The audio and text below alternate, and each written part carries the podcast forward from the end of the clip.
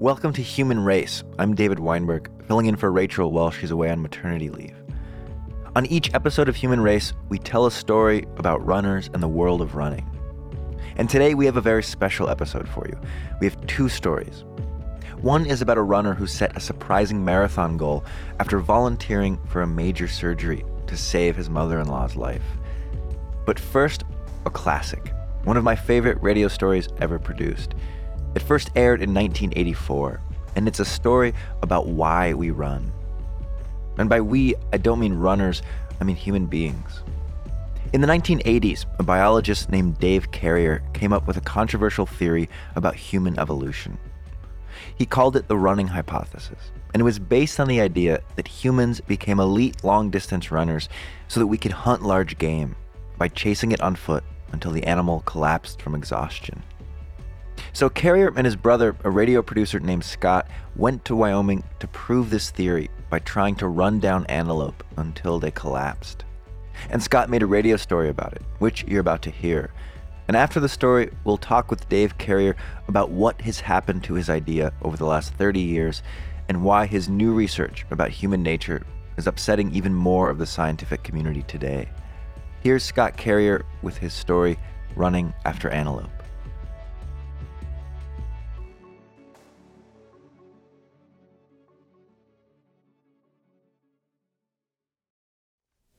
Yeah, there they go. What? There they go. You see them crossing over there? No. Over to the right. Off quite a ways away, in fact. Way out there. A couple of years ago, my brother and I went to Wyoming to run down an antelope. I only see three over there. Well, there were about eight down there. Yeah. Yeah, It was August, and our plan was to chase one animal until it overheated and collapsed. It just took off running. Okay. You want to follow it? Yeah. Really big flight distance. Not doing this. We had good reasons for what we were doing. One was that it seemed entirely possible. Another had to do with an argument concerning human evolution. It's a scientific argument, so it takes a few minutes to explain. Remember the scene in 2001 where an ape man realizes he can use a bone as a weapon and murders another ape man? Then he throws the bone in the air and it becomes a space station orbiting the Earth. The theory behind this scene is that we separated from the apes when we stood upright and freed our hands to make and use tools, especially weapon type tools for hunting and killing other animals.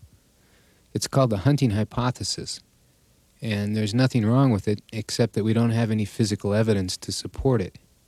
We just haven't found any tools or weapons that are that old. Well, some of the work that my brother does as a biologist made him interested in another theory of human evolution. You might call it the running hypothesis.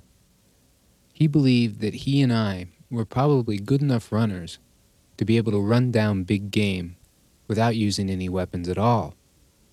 And he thought that if we could do it, then maybe our early ancestors could have done it too. Shortly before we went to Wyoming, I went to see Owen Lovejoy. He teaches anthropology at Kent State University. We talked about the running hypothesis, and he thought it was pretty funny. I mean, all you have to do is think about it for a minute. I mean, what game are they going to run down? Things like uh, uh, wildebeest or something, mm-hmm. Zebra. and and they're just going to start off running after this thing, without any, you know, without any advanced weaponry of any kind. They've got no spears, right? No bow and arrow, and they just start running after a wildebeest. Yeah. Well, I think that's the idea that they have. Uh-huh. The, the, the weak link in that whole behavior that you're describing is the inability of the animal to run any faster because it's so damn slow.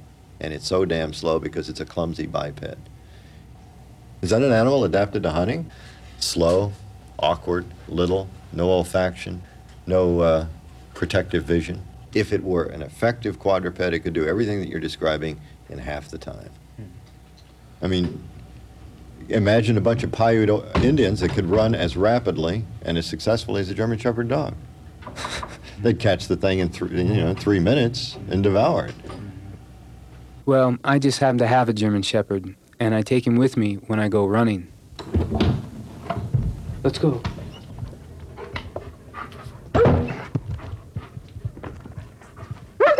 And Lovejoy's right. He's a better runner than I am. In fact, most of the time, he'd rather have me take my bicycle. So there's no question about me being slower. But as far as being clumsy, Lovejoy calls bipedalism clumsy because of reasons that have to do with biomechanics. Running bipedally takes twice as much energy as running quadrupedally. That is, when my dog and I run, he uses half the energy that I do. So Lovejoy and many other anthropologists think it's crazy to assume that the survival strategy of the early hominids involved running after quadrupeds. They've just got us beat, both in terms of speed and efficiency. But the thing is, if my dog and I go running in the summer, in the middle of the day, when temperatures hit 85 to 100 or more degrees, it's a whole different ball game. He'll come with me and run for a while, but then he walks and lags behind, and sometimes he just goes home. So if I'm an awkward and clumsy biped, why can I outrun my dog? Well, it's because he overheats. The main way that he and most other quadrupeds cool themselves when they run is by breathing. The air coming in and going out of their mouth evaporates water off their tongues. Now, we do this too, but we do it all over our body by sweating. And then we get a nice flow of air directly over our skin because we don't have a fur coat. So we can't run as fast as a quadruped, but we can run farther, especially in high heat. And when you remember that we're using twice the energy, this seems like a very strange biological paradox. And it was this paradox, combined with the argument about not being able to hunt without tools, that made my brother and I decide it was time to try to run down an antelope.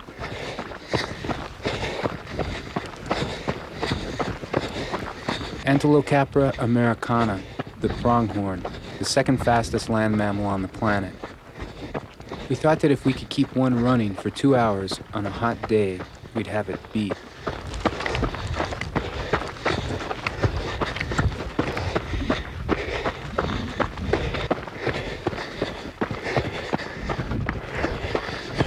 What, what happened? I, they, I didn't. They didn't give me a chance. I, uh, I was able to follow follow them for about 30 minutes, but the problem was I wasn't sure if I was following the same ones I started following because I started out following four: buck, two uh, does, and, and and a younger one, Huh. and uh, they ran into after about 10 minutes. They ran into a group of about five more antelope. Went over a hill and then on the other side of the hill they broke into two groups again and so i think i ended up following the same four but i couldn't be sure and i followed them for another 15 minutes and then they ran into a much larger group ran for a ways and uh, followed that larger group for a while and then that group broke into at least two more groups and at that point i just sort of gave up and quit quit following them because i was i didn't know you know which which individuals i, I was chasing Huh. and then I got confused on the roads. I mean, where's the road we were on? It's down here? Yeah. Okay, what happened was I came out on this road, way over there somewhere, and uh, and I got lost. I mean, I I didn't know where, really where I was. I felt like that road. I was walking along that road for about 15 minutes. I felt like that was the wrong direction, but uh, so we started over there. Yeah. Well, they ran in a circle then. Um, I mean, because we went off. I don't remember crossing this road, but I must have originally, early This on. this one? Yeah. Uh-huh. Uh, they ran in a circle.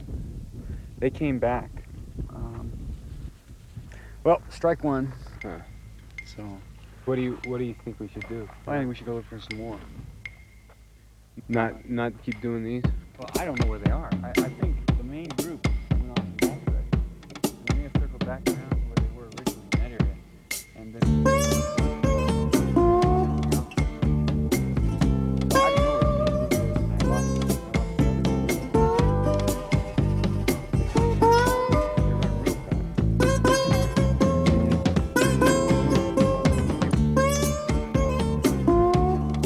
Could have been the Serengeti orange and green and purple plains, a hot sun, thin high clouds, blue mountains on the horizon.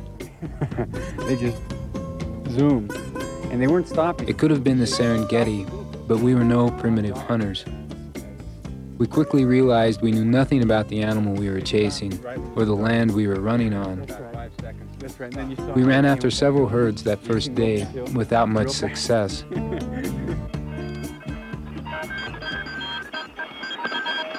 That night, sleeping out, I remember feeling very high in terms of elevation, like being dizzy.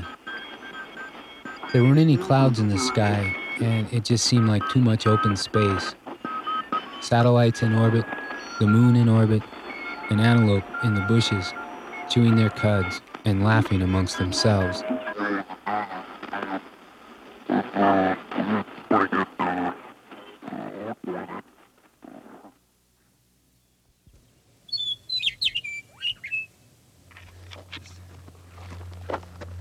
Next morning, we ate a breakfast of chocolate chip cookies and orange juice and walked around waiting for the air to heat up. What is it? It's a white-tailed jackrabbit. We found dead animals, bare bones, like a, an abandoned house. you think someone used to live here?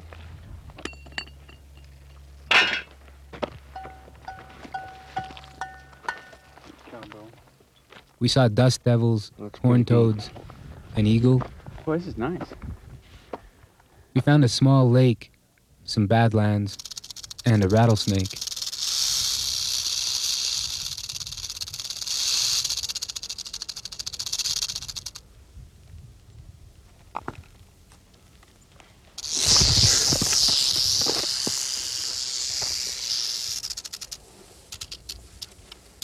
Wow.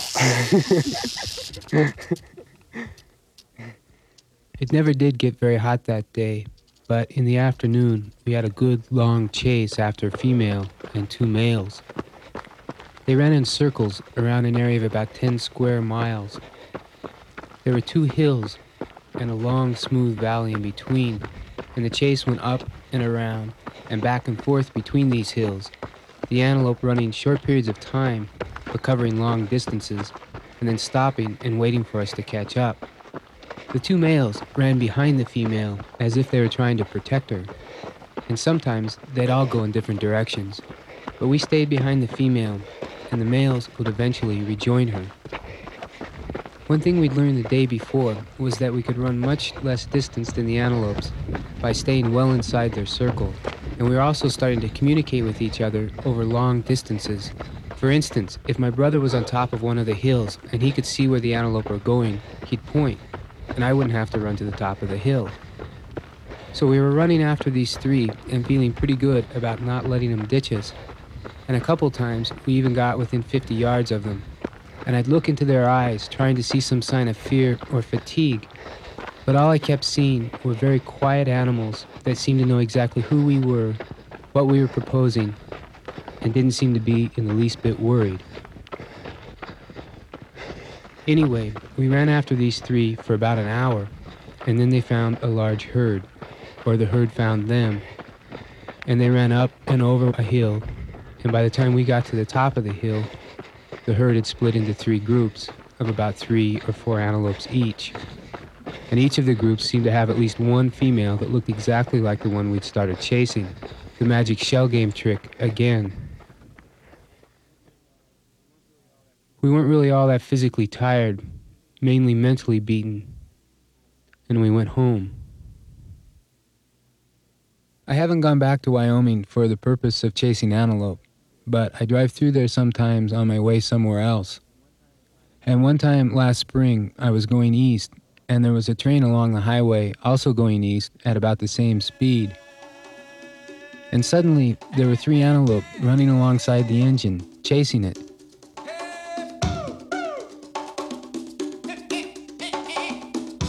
It was incredible.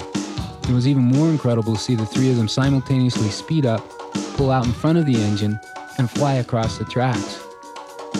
I pulled over and waited for the train to go by, and there they were, three young males, looking back at me with those same black eyes and hardly breathing at all.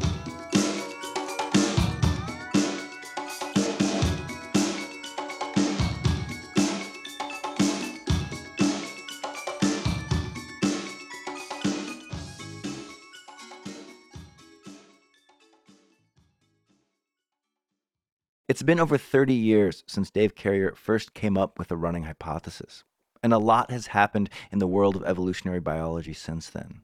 And I wanted to know if Carrier's theory has held up over time. So I called him at his office at the University of Utah, and he told me that for 20 years after his study was published, it was largely ignored by the scientific community. Uh, the anthropologists, for the most part, just rejected the idea. So uh, it was really uh, a decade or two before people started taking it seriously. One of the people who, who first really started looking at it from um, from an anatomical perspective was my advisor here at Utah, Dennis Bramble. 20 years after Carrier's paper was published, his advisor, Dennis Bramble, teamed up with a Harvard anthropologist named Dan Lieberman.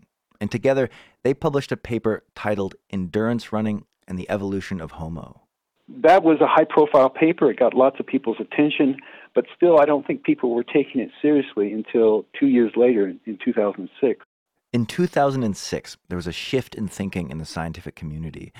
That was the year another human evolutionary biologist named Louis Liebenberg discovered a tribe in the Kalahari Desert who were still hunting large prey, in this case, kudu, by chasing them to exhaustion in extreme heat.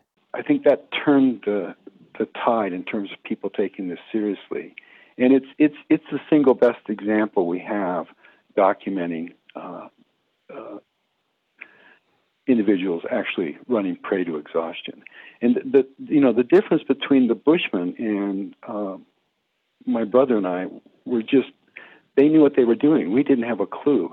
When the Carrier brothers tried to chase down antelope in Wyoming, they were trying to keep their eyes on a single animal, which proved impossible as it blended in and out of the herd. But the Bushmen of the Kalahari are expert trackers, and they're able to follow the tracks of a single animal, even as it flows into a crowd of others and they're able to do that for for hours on end, and that's how they're able to succeed.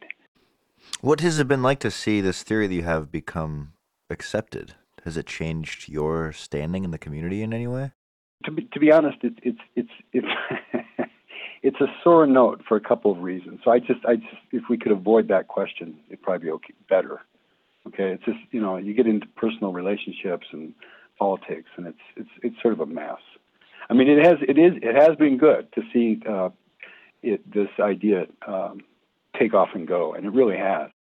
Around midnight, the night before I interviewed Dave Carrier, I got an email from his brother Scott. He had something he wanted to tell me about the running hypothesis. He said that the idea that humans evolved as endurance predators has a similar power to the ring in the Tolkien books. He said he'd seen five people who believed that they had come up with the idea and they'd become possessed by it, and that his brother was one of them. I asked Dave about this idea that his running hypothesis has a kind of power over people. It does have power, simply because endurance running is an incredibly powerful, in some, in some ways, addicting activity, right? For many of us, it is a form of self medication. It's, it, it becomes a, a focal point for uh, some individuals' lives running almost certainly played a critical role in the evolution of our species, of, of, or even of our genus, of early Homo, going back two million years. We were built for running at, at that point.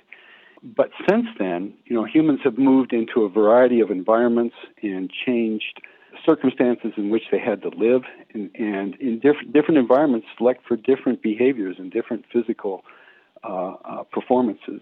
Right? Not everyone is is is built for running, and and this is one of the things that I think uh, everybody has to keep in mind. Over these last 20 years, while other people have become possessed by the running hypothesis, and other scientists have studied it, Carrier himself has gone in another direction, one that looks at a very different human activity to explain why we as a species climbed down out of the trees and started walking around on two legs? For the past 15 years or so, we've been looking at sort of addressing the question of whether or not, in addition to being specialized for running, that there are aspects of our anatomy that represent specialization or adaptation for physical fighting. Carrier's new research looks in part at how our hands evolved over time. And he argues that one of the reasons our hands adapted the way they did was so we could make a fist and use it as a weapon against other humans. If the hand did become a weapon, you would expect that the primary target of the hand would also under, have undergone evolution, in this case for defense. And in our case, the primary target of that hand, of that closed fist punch, is our face. And Carrier's research suggests that the bones of our face adapted to withstand punches at the same time our hands adapted to become weapons. In the course of his research, Dave Carrier also spent a lot of time studying the muscles of the human leg, and he made a discovery. It turns out that each individual muscle is tuned to run at an optimal speed, and they're not tuned to run at the same speed. One clear example of this is to think of the difference in body types between sprinters and long distance runners. The body of a sprinter looks a lot more like that of a boxer. Their muscles are much bigger and better built for rapid bursts of energy, unlike endurance runners who are taller and thinner. And that same variation between a sprinter and an endurance runner exists together in our own bodies. So our muscles are not tuned to all run at the same speed, which means that when we're running at a given speed, again, we're not we're not as economical as we might be if if every muscle had that same optimal speed. So again, this is suggesting that um, yes, we're specialized for run, running. We're, we're exceptional. We're elite distance runners, but we're not as good as we could be. And the reason we're not as good as we could be is because we have to do other things. Like punch each other in the face like punch each other in the face or be ready to be punched in the face. That's right. Yeah. Yeah.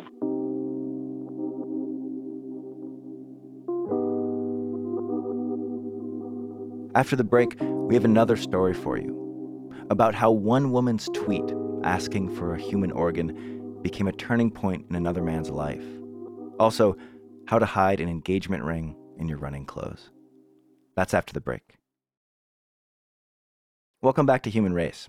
This next story comes to us from Karen Given, a radio producer at WBUR in Boston. It's about a man who made one of the biggest sacrifices you can make. He donated his kidney to save the life of his mother in law. And then he ran a marathon.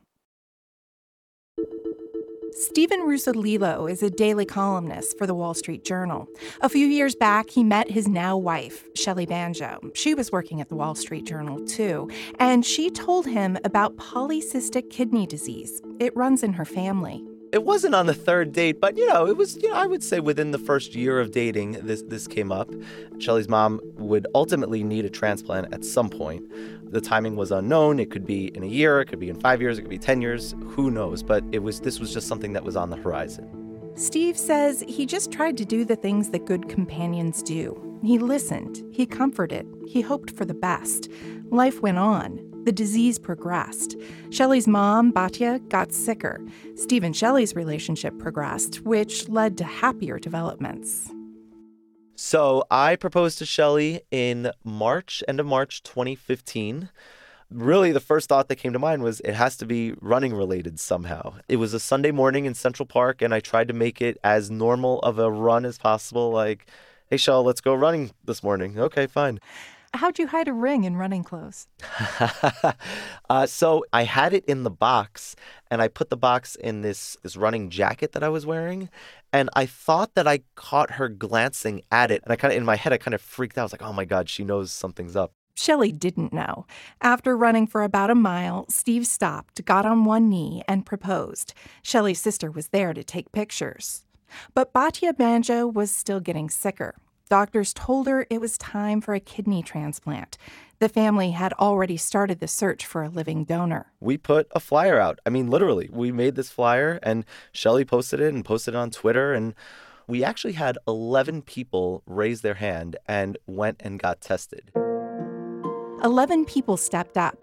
11 people were medically disqualified. Each one, one after the other, you get your hopes up and you get really excited. And then you get the bad news. I'm watching very interesting people step up. I'm watching complete strangers from the internet. I'm watching close friends. I watched my own aunt go and get tested. I'm sitting here thinking myself, if all these people can raise their hands, why can't I? Why not, Steve? I can think of one reason. Shelly might need a kidney someday. The disease runs in her family.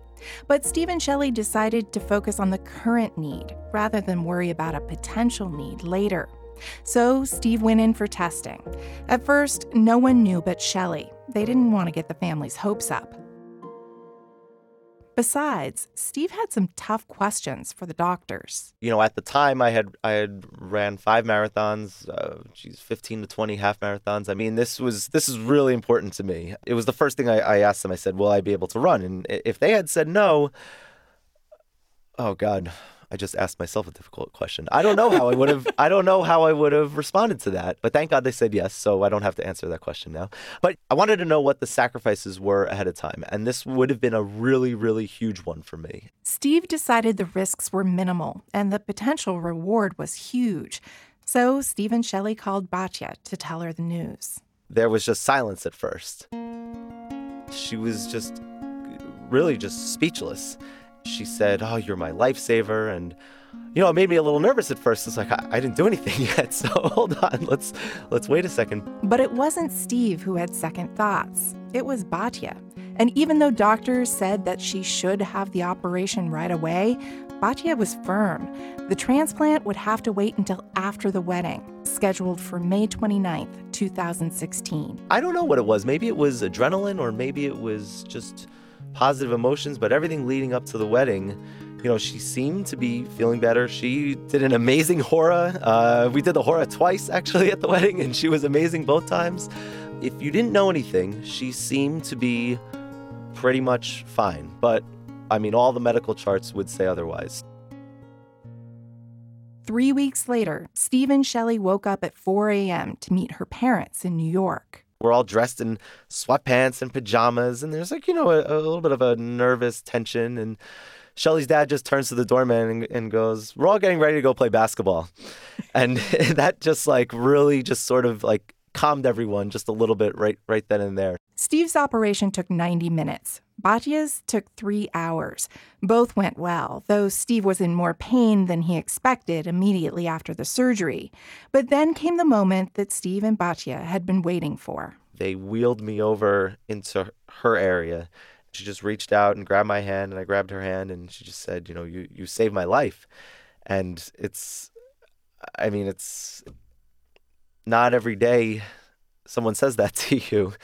And so that was just so powerful to me. Um, it sounds like it's still powerful to you. Oh, I mean, a- absolutely. At first, Steve, the accomplished marathon runner, says he walked so slowly that he had to find the intersections in New York City that would give him a little extra time to make it across. But Steve wanted to run. I remember exactly one month after the transplant, uh, Shelly and I did this four mile run in Central Park. So this was a four mile race. And basically, I would walk for about 10 minutes. I would very, very slowly jog for two or three minutes. And then I would just repeat the process. Steve started to get down on himself. He worried that his road to recovery and this four mile race would never end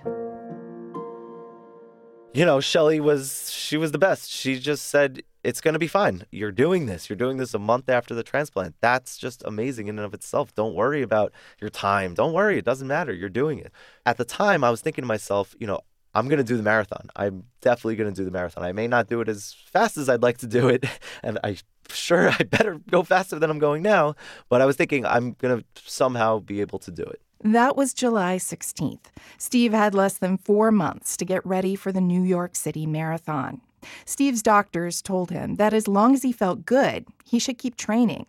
And as his runs got longer and faster, Steve's wife had some more specific advice. Oh man, Shelly, uh, she kept telling me, she said, don't run faster than an eight minute mile don't run faster than at all. And you know, some of these shorter runs, I'm like, oh, but I feel I feel good. Like, come on, just let me go. And she, no, don't do it.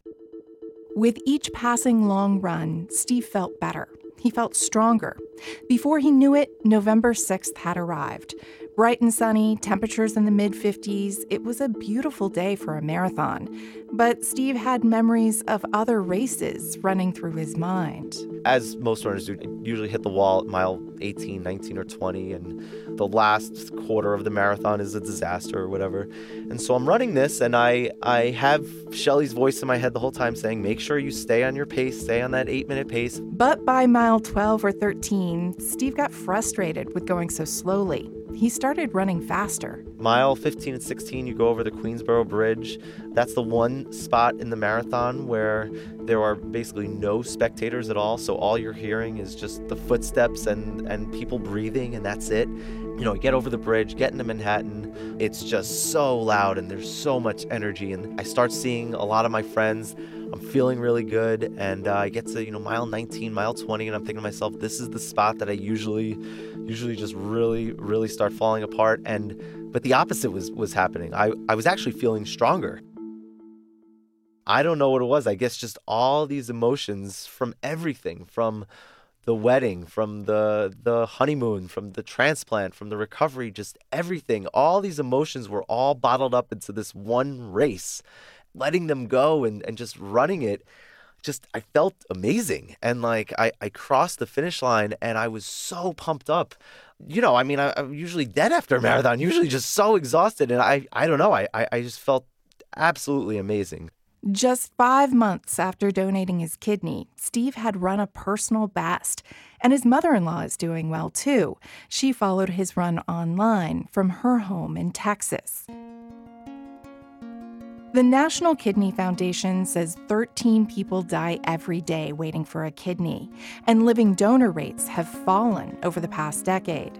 But Steve Russolillo hopes that if people hear his story, maybe they'll help reverse that trend. It's funny, I have this amazing group of friends, and we all do this Hoboken Thanksgiving together. We have this tradition every year, everyone goes around and says what they're thankful for. You know, I was reliving the story again, and it's more powerful than ever because I know how important it is, but at the end of the day, it was not that big of a sacrifice for me. My life has not changed at all. I haven't given up anything. I guess I've given up a kidney, but other than that though, I mean I I'm living the same life that I was living beforehand. The fact that I could do this whole transplant and, and, and feel as well as I did and run as well as I did, other people can get out there and other people can donate and other people can run a marathon after afterward and it'll be totally fine. All right, but you were not saying that donating a kidney will make you a faster runner, no, right? that's right. Yeah, there's the causation correlation. You know, I got to think about that. that story first aired on the show Only a Game back in November. And this week I talked to Karen to get an update. I wanted to know how everyone was doing. And she talked to Steve recently and said he's doing great. Yeah, yeah. He's he says they're all still happy and healthy and good. Um, he and his wife Shelly are finally getting to take their honeymoon, which is great. But no, life is just going along like it should be at this point. And how is his mother-in-law? Is she doing doing well? Yeah, she's doing great. Yeah, so she had some um, setbacks after the transplant, which is pretty normal and pretty expected. So she didn't um, get better right away, but since September, he says it's all been up. You know, everything's been looking better and better all the time for her, and she's doing great. That's great. I know you mentioned in the story that his wife is at risk for the same disease. Do you know if there's been any updates there? Is she yeah, she's she's fine for now, but yeah, it's a it's a genetic condition, and um, she could get it someday. She might not. Um, and and he and I kind of talked about this because. You know, I mean, I thought, and and uh, the people I work with sort of had the same sort of. Um, I mean, it's it's kind of a cynical thought, but I was like, "Gee, wouldn't wouldn't you want to save your extra kidney for your wife?" and um and he was he he's just like he's a very pragmatic guy and he's like well she might never get sick. Um or if she does who knows? By then some things could change you know? Um, living or- organ donation could get easier. Like it's very difficult in terms of um, some people have trouble with insurance right now when it comes to living organ donation. And so he's like, that might change, or maybe they'll come up with, you know, artificial kidneys and you won't need a living donor uh, you won't need a donor at all and so he's like let's let's deal with that when and if that comes let's deal with Batya now one thing that Karen had to leave out of the story that she thought was interesting was the way that Steve went about making the decision to donate his kidney. And in some ways, it has a lot to do with his job, writing about the stock market. All day long, he's looking at these risk analysis of things, you know, usually stocks, you know, how much does the stock cost? What is the possible um, benefit of the stock? So he has like this this very analytical mind, and and that's how he pr- approached this decision too. So he didn't approach it emotionally like I think I would, right? Like I would I would look at the person who might die and I'd say, is that person someone I want to risk my life to save, right? And he looked at it like, well, the chances of something going wrong on my end are very, very slim. Um, here are all the things that I've been told I'm going to go through. I'm going to be in a lot of pain right afterwards. I'm gonna, um, you know, have to stop running for four weeks. I'm gonna have this recovery period, but then it's gonna be okay, you know. And on the other side, here's a person who would die if I didn't do this. So, you know, that he, he just, it's like he did the math. which is um, which I thought was a really interesting way to approach a question like this.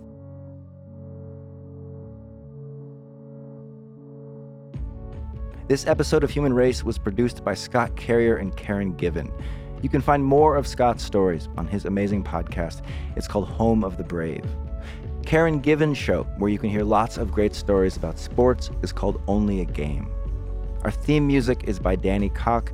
David Willey is the editor in chief of Runner's World and the editor of this podcast.